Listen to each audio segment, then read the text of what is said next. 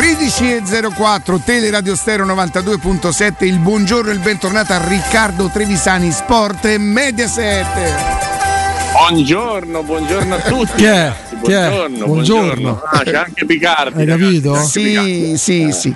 Senti Righi, eh, ti, ti può interessare la mia previsione per i risultati di, tra stasera Ha e domani? fatto tutti i pronostici di stasera, Riccardo. Solo No, stasera? Quindi, quindi segue anche calcio che non è italiano. Tutto, sì, sì, sì. Beh, per cosa. esempio, non sono così sicuro che il Benfica batta il mio Maccabi. Capito?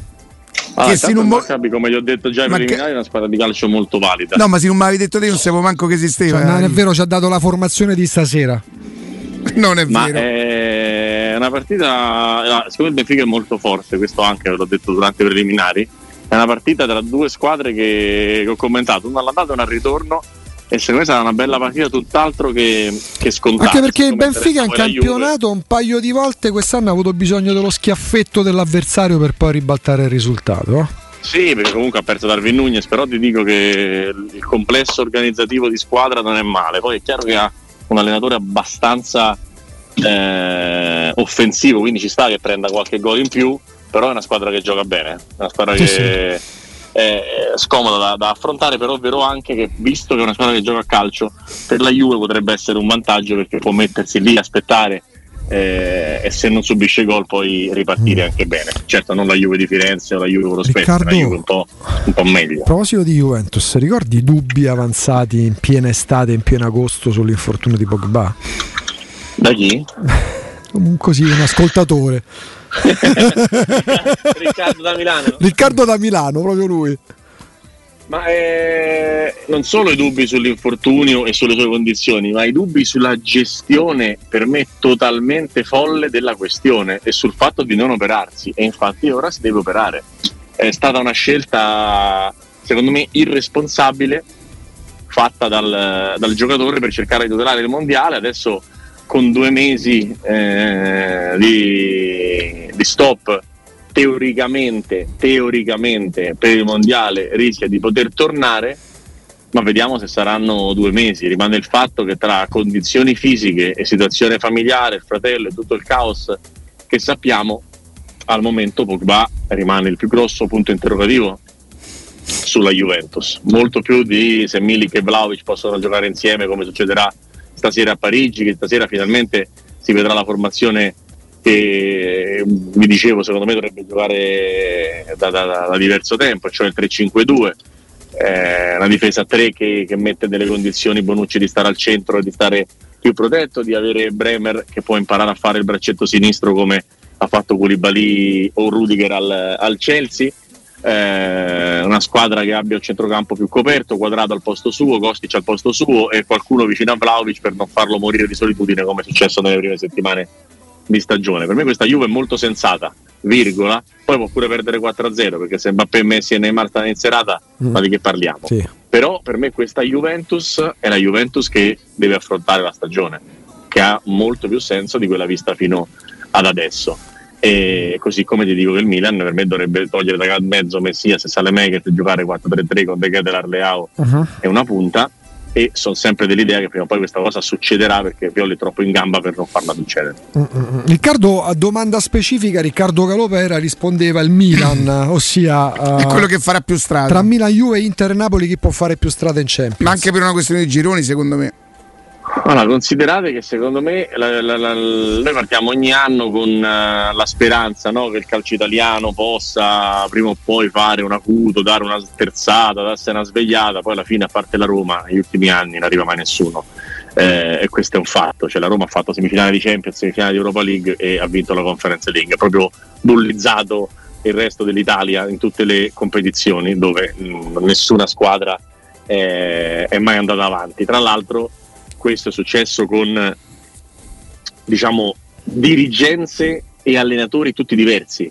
Quindi eh, vuol dire che è stato fatto mh, precedentemente un lavoro molto buono che ha portato la squadra ad essere comunque valida fino a un certo punto perché se no non arrivi con quella rosa e Di Francesco quell'altra rosa e Paolo Fonseca quell'altra rosa e, e Mourinho con anche la società che è cambiata. La Roma si è, si è- si è disimpegnata bene in Europa perché ha scelto di farlo, perché ha sempre pensato che fosse importante andare bene in Europa, cosa che spesso in Italia facciamo eh, di tutto per andare in Europa, quando andiamo in Europa facciamo il turnover come, come i matti.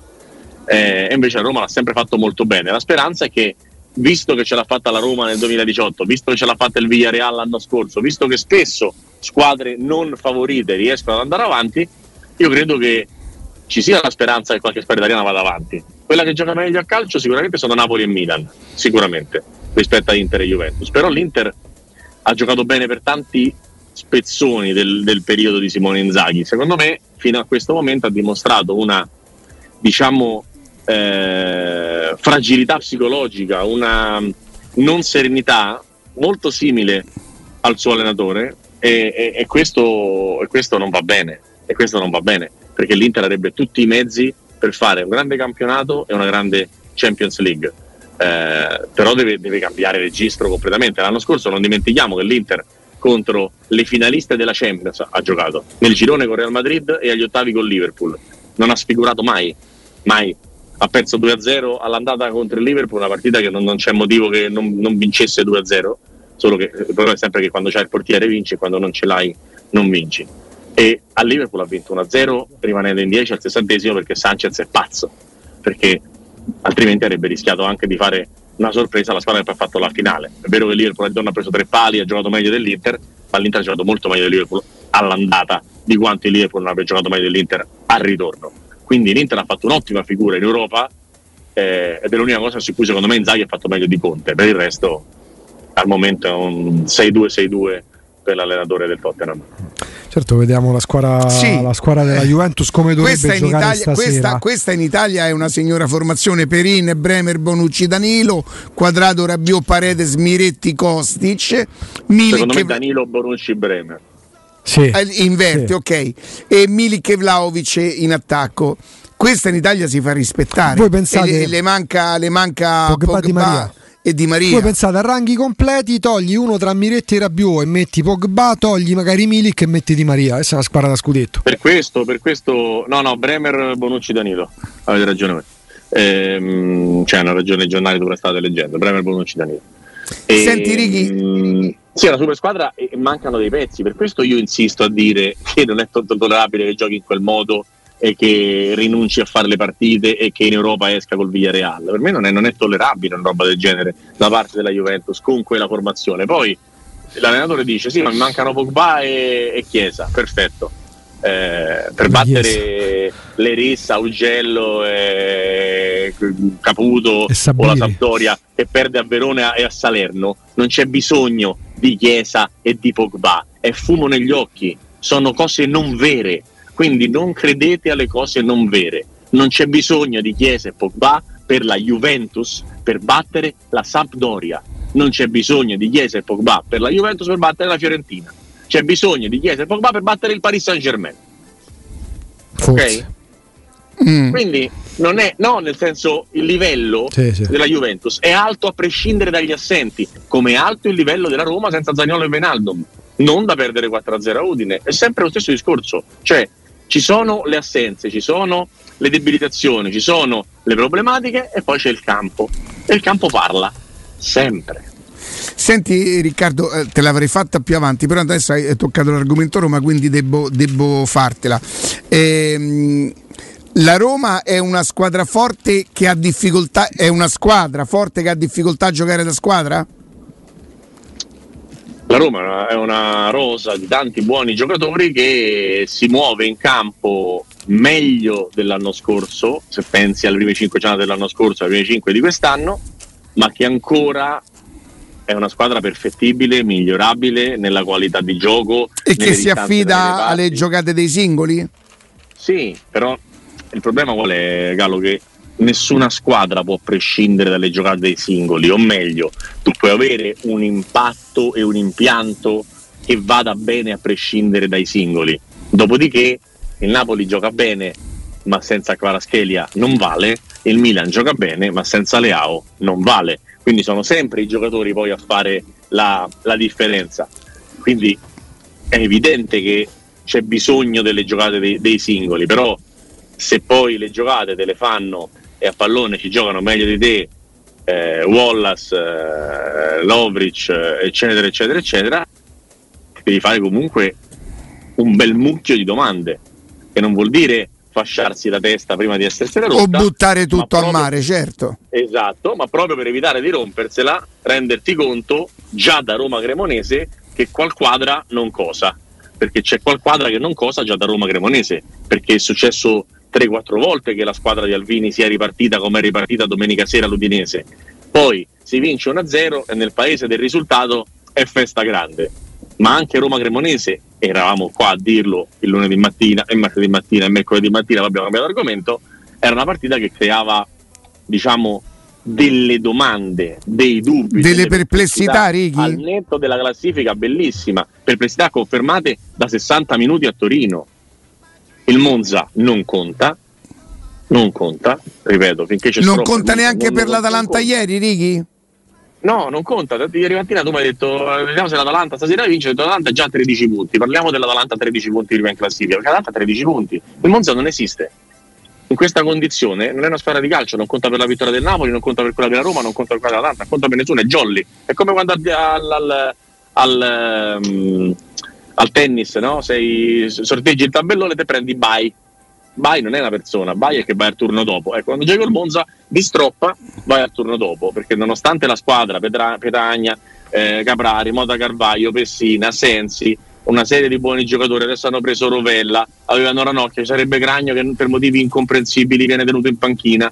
È una squadra che ha tanti, Carlos Augusto, è una squadra che ha tanti buoni giocatori, è una squadra costruita con tanti acquisti, magari non tutti centrati, ma comunque di rosa, stiamo parlando di rosa che è molto meglio di almeno sei squadre di questo campionato, ma è allenato talmente male che in questo momento non conta. Io ieri ero allo stadio a vedere Monza Atalanta, hanno fatto i primi 5-6 minuti, sai come quando le squadre piccole si compattano e dicono vai all'arrembaggio, tu tu tu, due tre pugni, eh, come quando uno piccolo cerca di picchiare uno grande, gli davano due tre pugni alle ginocchia e hanno fatto un po' male, poi l'Atalanta si è alzata ha dato due spallate e poteva finire 6-0. C'erano il cavaliere e il dottore ieri, Riccardo? Solo il dottore. Ok. E, e, che tra l'altro è un grande difensore di Stropa per motivi a me incomprensibili perché lo ritengo uno dei più grandi competenti della storia del calcio e, e nonostante abbia un buon rapporto con Augusto Ciardi, però però, però, però, difende Stroppa. Ma perché quello è il rapporto che va avanti da tre anni, da quando Stroppa stava e, nel e, Milan. E dimmi una cosa, Riccardo: l'Atalanta è riuscita a svernare, cioè a essere l'Atalanta del dopo Pagu Gomez, forse pure addirittura del. No, tanti Ilicic. Del, uh, sì, Freuler. Dopo Gomez, dopo Ilicic e quasi dopo Muriel, che comunque. È questo che dicevamo stamattina, ma dopo forse Sapata pure, che non, è, non sta dipendendo da quei gol là, no? No, no, ma è, è proprio il discorso che vieni al discorso che facevo prima, cioè quando tu hai un allenatore, hai un impianto di gioco, poi alla fine la squadra sta sempre in piedi. Sta sempre in piedi. È chiaro che per vedere quell'Atalanta che prendeva l'avversario, lo attaccava a un albero e se lo mangiava vivo, perché questo succedeva durante le partite dell'Atalanta dal 2019, 18, 20, eccetera, eccetera, ed essere una squadra diversa, una squadra più razionale, una squadra meno umorale, una squadra anche meno bella da vedere. Non va a 300? non va a 300 e non è, diciamo, squisita tecnicamente, ma ha una forza fisica, delle idee e dei giocatori. Cioè l'Atalanta mette dalla panchina Mele, mette dalla panchina Pasalic, mette dalla panchina, non aveva Zapata, non è entrato Muri. Cioè è una squadra forte, ragazzi.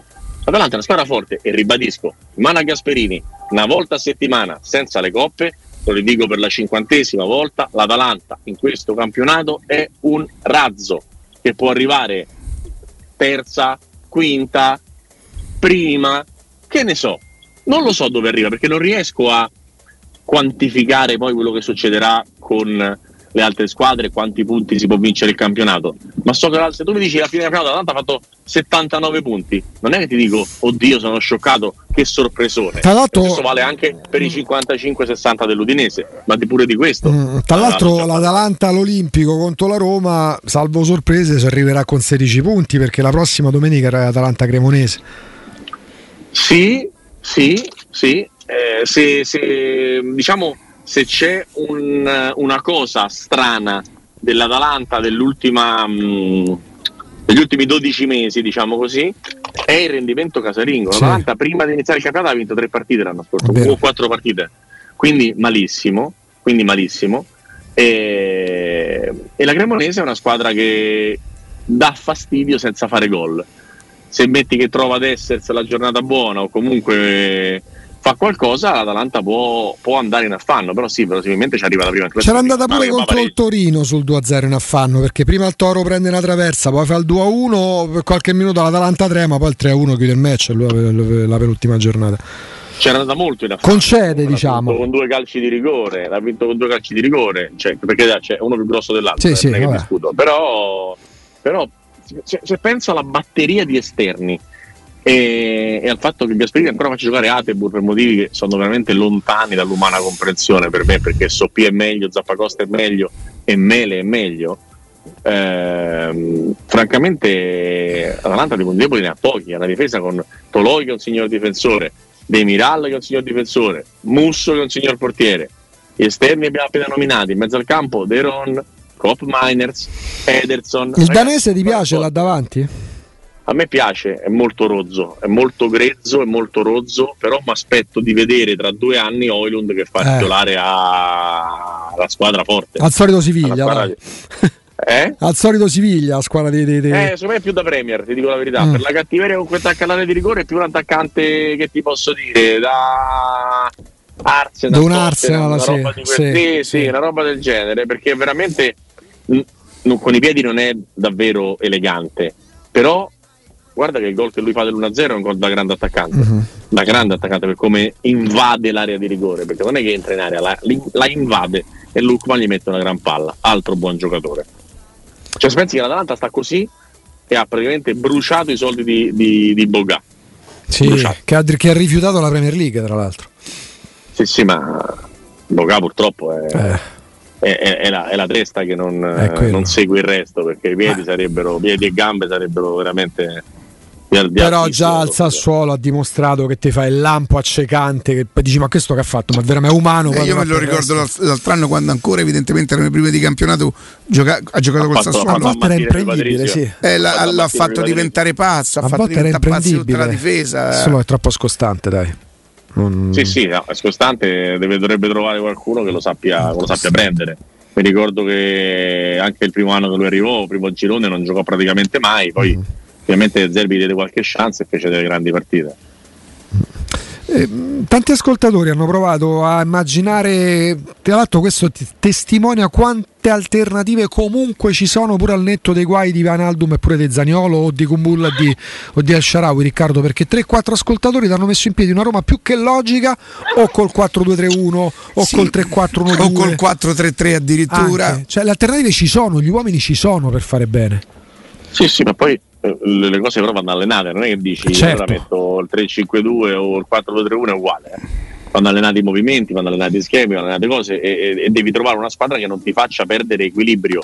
Io perché preferisco la Roma a 3 che a 4? Perché a 4 è una squadra che ha sicuramente meno garanzie dal punto di vista difensivo e la combo che c'è stata domenica sera della difesa più Cristante assente che ha, che ha, dimostrato che comunque sei una squadra che vive un, come posso dire, su un binario sottile, sottile, sottile, sottile di quello che deve essere il suo stare in campo, perché rischia appena sposti mezza cosa di prendere delle imbarcate stratosferiche. Ed è una cosa su cui ovviamente bisogna stare straordinariamente attenti perché se c'è una cosa che tu hai non giocando un calcio fantastico hai trovato in queste ultime settimane, tolta Udine, che consideriamo al momento diciamo così, un, una cosa negativa momentanea, eh, saltuaria, hai trovato una solidità difensiva importante che è tipica delle squadre di Mourinho e a quella secondo me ti devi aggrappare sapendo che tanto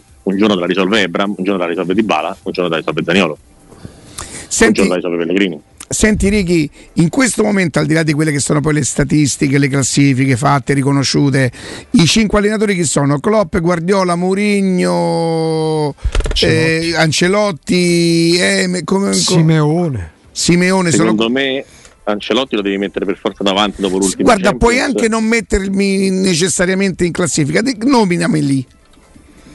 Eh, Se vuoi anche in classifica, eh. Guardiola, Klopp, Ancelotti sicuramente. Eh, faccio fatica a non mettere Tuchel per quello che ha fatto nei suoi anni al Bayern, al, al PSG prima portandolo in finale e al Chelsea poi vincendolo alla finale, pur essendo arrivato in corsa. E, e ti dico la verità, metto più Conte di Mourinho. Metto più Conte di Mourinho al momento. Poi se Mourinho, se Mourinho regala al, alla sua stagione invento l'Europa League oppure la Roma che ritorna brillantemente in Champions League oppure la Coppa Italia però in questo momento quello che vedo fare al Tottenham secondo me è qualcosa però lo fa in campionato di... non lo fa nelle coppe sì, sì. però la mia domanda sì, voleva essere un'altra e quali di questi cinque allenatori, quindi non c'è Mourinho nella tua classifica, eh, continua a studiare chi è, ha continuato ad evolversi ne, nel tempo? Ah, ok. Eh, allora, credo che gli allenatori facciano tutti quanti più o meno lo stesso giro, cioè partono da un'idea di calcio e da forti considerazioni tattiche per poi diventare dei gestori. Più o meno funziona così per tutti. Il problema quando nasce? Quando sei soltanto gestore, quando sei soltanto uno che, eh, come posso dire, organizza i gruppi, eh, dà carica. Eh, e non, quando smetti di allenare? Non, non, non, è che smetti, che proprio non. Quando, quando cambi modo di allenare? Non ce l'hai, c'è, c'è, c'è un gruppo di allenatori che nella storia possiamo far partire, diciamo così, non voglio andare indietro perché non, non ero nato a Nereo Rocco, ma possiamo dire tra pattoni, passando per capello, eh, arrivando poi a, ad Allegri, che sono i rappresentanti nel, nel, nostro calcio di allenatori gestori e non eh, allenatori tattici, che sono partiti gestori. Cioè Capello faceva il manager eh, in Fininvest, non faceva calcio ed è diventato uno straordinario allenatore. Trapattoni non ha mai fatto giocare bene nessuna squadra, forse a parte l'Inter dei record, e Allegri lo stesso, però hanno, sono gli allenatori che se sommi gli scudetti ci vogliono altri 30 allenatori per pareggiare quello che hanno fatto Allegri, Capello e, e Trapattoni. Secondo me Mourinho non è italiano, ma fa parte di quella categoria là, con l'aggiunta, secondo me, di essere oltre che un grande gestore anche un grande comunicatore, che è una cosa che lo ha reso più personaggio degli altri, miglior comunicatore degli altri e forse anche per questo più bravo degli altri perché ha saputo stare al passo con i tempi che stavano evolvendosi con internet, con tutta una serie di, di situazioni, però fa parte di quella categoria lì.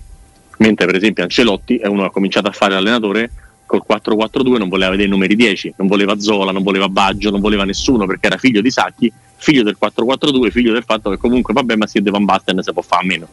E, Più che figlio schiavo però in quel senso quando eh rinuncia sì, a certi sì, giocatori. Però, però capisci che pensa, pensa cosa è diventato Ancelotti, sì, sì. uno di cui parlano bene Ronaldo, Benzema, qualsiasi cristiano che lo perché abbia non par- Perché non, non, calcoli però il Murigno, del, il Murigno di Oporto?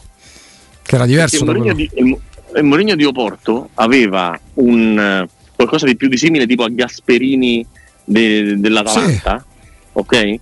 Però eh, ehm, l'ho visto solo un, una volta cioè nel senso già, già, il Chelsea giocava malissimo ah tu dici rispetto era che vinceva 1-0 su autogol tirava a Deco ogni volta e ti deviava la palla a un difensore qualsiasi in Premier League non era una bella squadra ma quello che dico io è tu prendi Mourinho e sai che lo prendi non per giocare bene ma per vincere. Quindi il, il, quello su cui lo devi giudicare è e quindi perdonami. o non vince. Perdonami. Ha vinto la Conference League? E quindi, e quindi viva Mourinho non c'è proprio oh, e, dubbio e, e, e, la tua opinione deve essere a fine stagione o, o dopo l'Udinese si può dire qualcosa?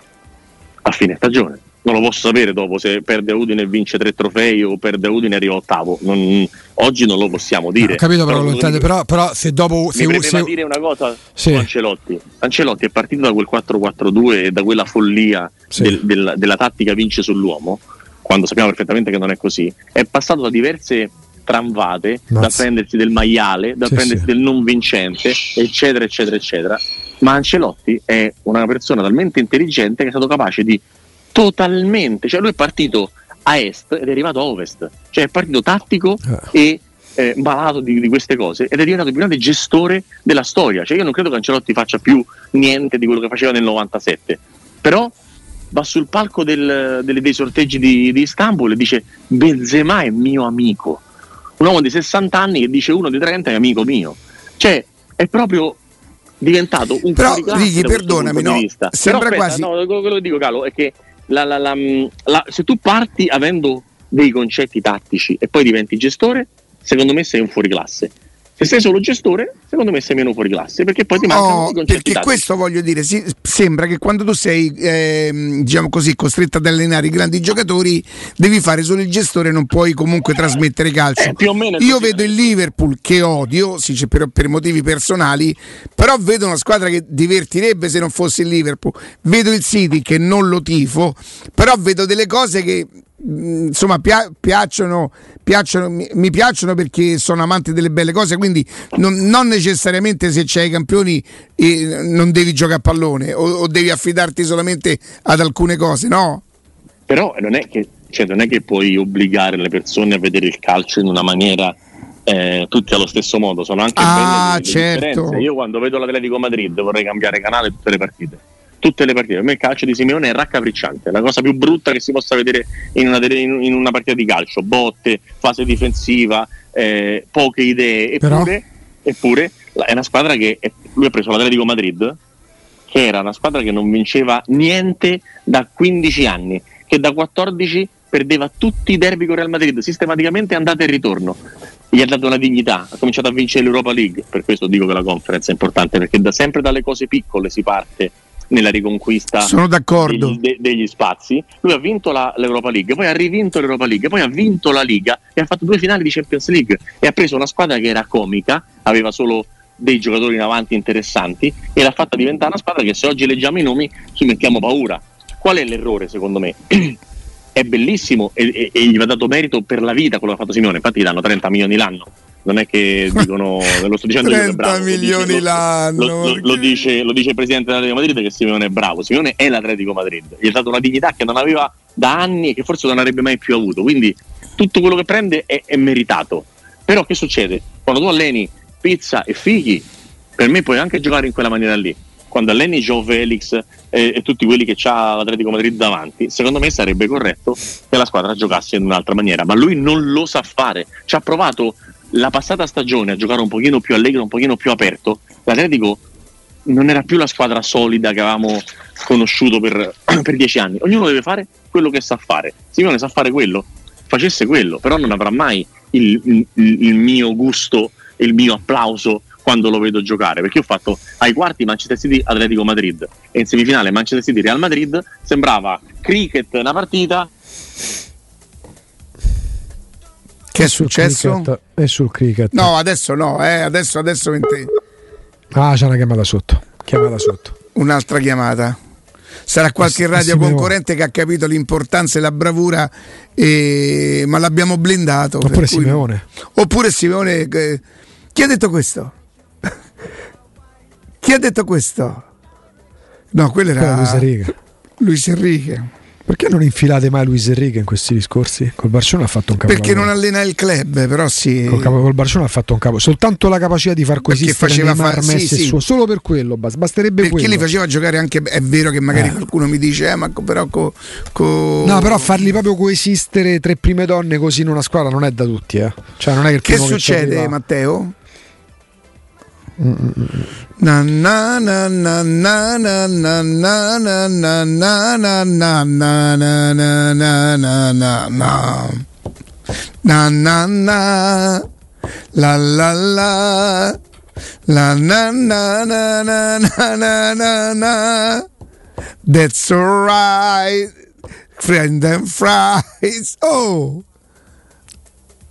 Oh, il caro bollette, gli hanno staccato la luce a Treviso. Sì, c'è il telefono a gas. E...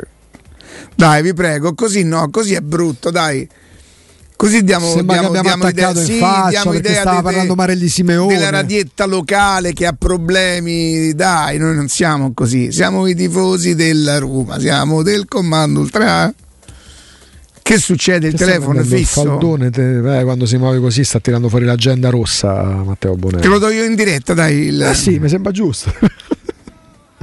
Possiamo darlo a tutti, così se volete chiacchierare con Trevisani, lasciando un obolo, chiaramente ci avrete il numero di telefono. Eh. Telefono squilla. Matteo Bonella ha un ghigno preoccupante eh, dipinto sul volto. In questo momento stanno parlando, quindi sì. Riccardo Trevisani c'è e ce l'abbiamo in diretta. Ce l'abbiamo al telefono, Ricky. No, veramente ha avuto la buona idea di lasciare il telefono al sole e tipo esploso. Ah, ah benissimo, benissimo, benissimo. Quindi sì. eravamo rimasti che una partita ti sembrava una partita di cricket e l'altra la partita di, della galassia del calcio più bello che esistesse, no? Ed è bastato spostare l'Atletico Madrid con il, con il Real Madrid, questo perché eh, chi gioca a, pallone regala a chi guarda il pallone delle cose differenti. Non solo, la squadra che ha giocato male è uscita e la squadra che ha giocato bene è passata. Quindi proprio la, la, la conferma di quelli che ti dicono sì, ma è meglio difendere la fase difensiva e bla bla bla bla bla bla bla sono un mare di cavolate perché non è così. La fase difensiva serve semplicemente a proteggere, ma difficilmente poi se tu difendi e basta, per esempio contro il Spirito di Guardiola la porti a casa, gli devi provare a fare male. L'Atletico Madrid non ha fatto un tiro in porta e non ha tagliato.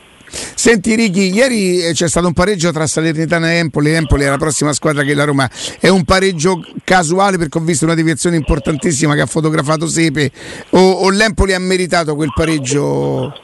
Ah, secondo me l'Empoli ha eh, un po' di equivoci tattici ma una buona squadra nel complesso, cioè nel senso soprattutto dal punto di vista offensivo Lammers è un buon giocatore, Satriano è un buon giocatore, Bailati se risolve i suoi problemi interni perché doveva partire, perché ha un carattere particolare, eccetera, eccetera, è un ottimo giocatore, Vicari è un bellissimo portiere, c'è una squadra che ha delle, delle buone potenzialità dal mio punto di vista. Quello che eh, è un po' leggero, è in mediana e soprattutto è dal punto di vista eh, difensivo molto molto fragile e questo, questa è una cosa di cui la Roma deve assolutamente approfittare. È la classica partita rispetto al discorso che facevamo prima, in cui la Roma è molto importante che sia ben coperta dietro, perché l'Empoli prima o dopo delle situazioni per Ebram, di Bala, eccetera, eccetera, eccetera, le eh, tirerà fuori.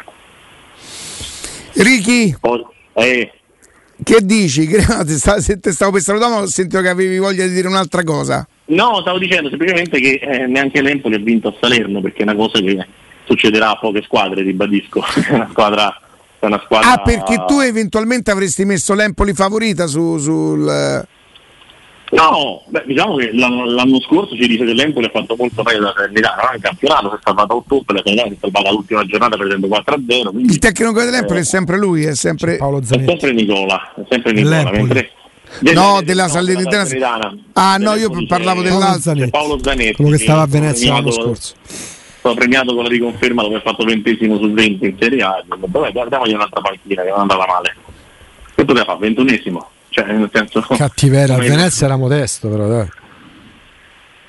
Secondo me il Venezia era relativamente modesto. Lo stai vedendo Henry? Henry sta in Serie A, sì, Verona, sì. sta facendo pure bene. Zanetti, Sembra che Pocherè che sia titolare alla Cremonese eh. stia facendo bene. Cioè, non, non è una squadra proprio, proprio accia, accia eh, però Arri e che erano appena arrivati no, quando Ricky, mi interessa un parere tuo no? è chiaro che il, il, calcio come nella vita ci stanno, ci stanno eh, i livelli ci stanno i giornalisti top. Le categorie come dice Allegri. Bravissimo. Ci stanno i giornalisti top e noi ce l'abbiamo tutti i giorni alle 13 e poi ci stanno gli opinionisti che comunque eh, premesso che non potrebbero mai giocare nella Roma mi dai un tuo parere su Lasagna e Caputo?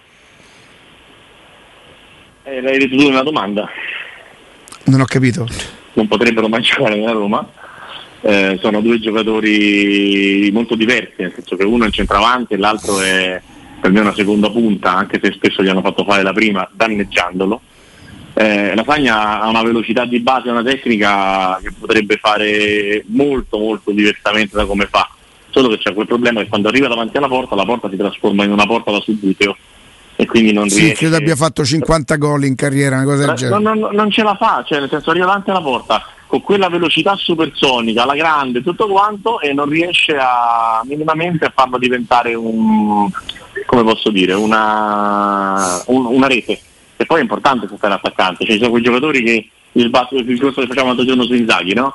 Quelli sì. a cui sbatte la palla addosso e poi riescono a, a fare gol. Lui magari invece arriva bello, pulito, tecnicamente valido, eccetera, eccetera, e, e non riesce a, a fare gol. E soprattutto è un attaccante straordinario dal punto di vista tecnico e anche del, del saper giocare a calcio. Però delle categorie, nel senso no, no, quello, la storia o quel livello lì è, è, un livello, è, livello, è il livello suo, però è un livello suo a cui può fare eh, 15-18 gol, mm-hmm. non nella Sandoria di Giampaolo, ma nella Sandoria che va bene può fare 15-18 gol, assolutamente. È una, è una buona domanda Gallo, mi piace questo fatto che cominci a guardare anche fuori da no, nel senso perché per, um, assolutamente cosciente del fatto che esistono le categorie.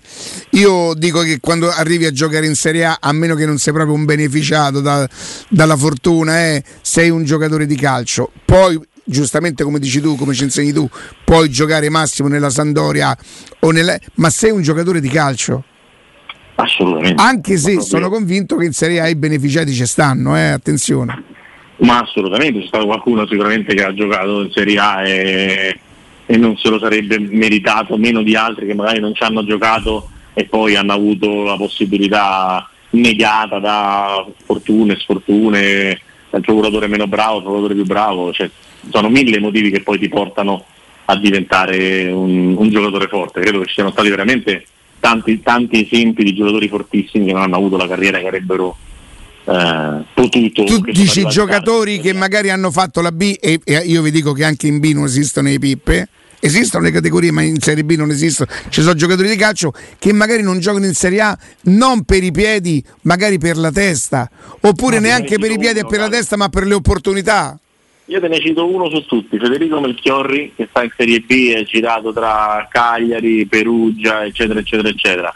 Un giocatore che per caratteristiche eh, tecniche, fisiche, eccetera, poteva essere Ibrahimovic, ovviamente preso con le debite eh, proporzioni. Poi è sempre andato in squadre che in qualche modo sbagliavano la stagione, si è rotto due volte il crociato consecutivamente, e poi credo addirittura si è rotto una terza volta. E alla fine ha fatto una buonissima carriera di Serie B, ma un giocatore che poteva stare tranquillissimamente in, uh, in Serie A. Vedo della gente in Serie A ancora oggi che, che, che ci, ci litiga col pallone fa proprio fatica. È impensabile non avere un, un, buon procuratore nel calcio in Serie A soprattutto adesso, vero Righi? Oggi sì, oggi sì. Eh, e tutti quelli che pensano di farlo mh, mm, spesso poi gli si intoppa la carriera. Eh, è una cosa molto eh, ingiusta se vuoi, no? Perché uno dice eh, voglio gestirmi da solo, voglio gestire la mia famiglia, poi però anche lì ci sono le categorie e se c'hai la persona brava a seguirti è più facile. Ecco, Righi, la domanda è questa qua. Il bravo procuratore ti fa guadagnare tanti soldi o ti fa guadagnare per tutto l'arco della carriera? Mi verrebbe da risponderti che ti fa guadagnare tanti soldi per tutto l'arco della carriera. Ah, vabbè, però allora così mi diventi un opinionista come tutti gli altri, diciamo. Quello è il top no, manager, dai. No, dico che, dico che mh, mm, eh, allora il, il procuratore bravo è quello che non ti fa rimanere senza squadra. Cioè, eh, ti faccio un esempio su un giocatore che oggi è alla Roma, Belotti. Sì. Praticamente è un, è, un, è un, giocatore top, da oltre 100 gol in Serie A, che però alla fine non ha una gestione dietro. Eh, non ha una struttura, dici tu. È, è arrivato a Roma il 28 agosto soffiando, capito? Uh-huh. Io penso sempre che può essere difeso dal fatto che la Roma avesse bisogno di far uscire dei pezzi per prenderlo, ma penso anche che un giocatore di quel livello che va a parametro zero si deve accasare l'1 di luglio e non necessariamente alla Roma, eh? Uh-huh. ma l'1 di luglio. Cioè, magari l'accordo ce lo deve avere a marzo se ha deciso di non rinnovare. Ma andare via, Torino non rinnova e la cosa si è, si è rotta. Come può Belotti non avere mercato? Come può? Come può arrivare all'ultimo giorno di mercato per trovare una squadra. Belotti, ragazzi. Oh. E vale anche per Dybala il discorso. Dybala ha deciso di farsi gestire da, da Antun, che di mestiere vendeva le macchine, non faceva il procuratore, e si è ritrovato anche lui nella stessa situazione. Sai che io ho ricavato una sensazione, Riccardo, per quanto riguarda Dybala, e non è assolutamente una certezza, questa è una mia sensazione, frutto di nessuna. Io, io non conosco Dybala, non conosco le persone vicine a Dybala, che Dybala dia molto. In, importanza ai rapporti e magari quell'Antun che vendeva le macchine non era mh, lo, lo, mh, lo, faccia sentire più protetto di quanto il, il miglior di quanto Mendes magari è assolutamente così perché ha avuto grossi problemi col suo precedente procuratore quindi ha fatto una scelta di questo tipo che forse però poteva andare bene come cuscinetto per diciamo riprendersi dalla delusione precedente ok? Dopo tanti anni e dopo le difficoltà che ha avuto e dopo che ha chiesto 15 milioni di commissione a Manchester United ha fatto la trattativa e dopo che con la Juve stai là che stai per firmare e rimani a piedi secondo me il dubbio che non sei proprio gestito meravigliosamente bene da quel punto di vista te lo dovresti far venire secondo me uh-huh. Eh, poi ovviamente io poi non lo so perché, ripeto, senza conoscerlo, mi sembra una delle poche teste pensanti nel calcio dei giocatori, parlo dei giocatori, eh. mi sembra ah, uno bravo. che abbia le idee abbastanza chiare anche nel, nel, nel fuori del calcio. Sì, sì, è, mh, mm, sicuramente un bravissimo ragazzo, però dico, mh, mm, visto che la domanda nasceva dalla gestione, nella gestione credo che eh, sia stata rivedibile la situazione. Può stare degli errori evidenti. A Paolo Di Bala. Eh, se no uno così, non, anche lui non arriva il 19 luglio eh, senza squadra, proprio mm. matematicamente. È un, è un, discorso inevitabile questo secondo me. Bisogna fare le cose in anticipo, prima e senza, senza ritrovarsi che poi ti, ti, prendono per la gola alla fine della, della giostra, perché quando sei quasi a scadenza, cioè alla fine firmeresti per chiunque no? pur di firmare. È come quando eh, hai tre telefonate, l'avviso di chiamata, non rispondi, non rispondi, non rispondi, e poi dopo non chiama più nessuno perché non rispondi mai. Eh certo. No? Eh, è la stessa cosa. A giugno hai un potere, al 28 agosto ce n'hai un altro. Mm inevitabilmente. Senti Ricky, è talmente piacevole parlare con te, eh, ieri sono arrivato alla conclusione che è piacevole pure quando non sono d'accordo con te, è vero che succede poco, è vero che succede poco, però è piacevole lo stesso. Siamo arrivati a 46, quindi abbiamo sforato, dobbiamo mandare due, due classe, un paio di fa- però grazie di esistere Ciao Ricky. Riccardo. grazie a voi, ci siamo stasera Salisburgo Milan Infinity e poi vabbè per domani l'appuntamento lo diamo domani. A domani ciao, Riccardo ciao. Trevisani, Sport Mediaset.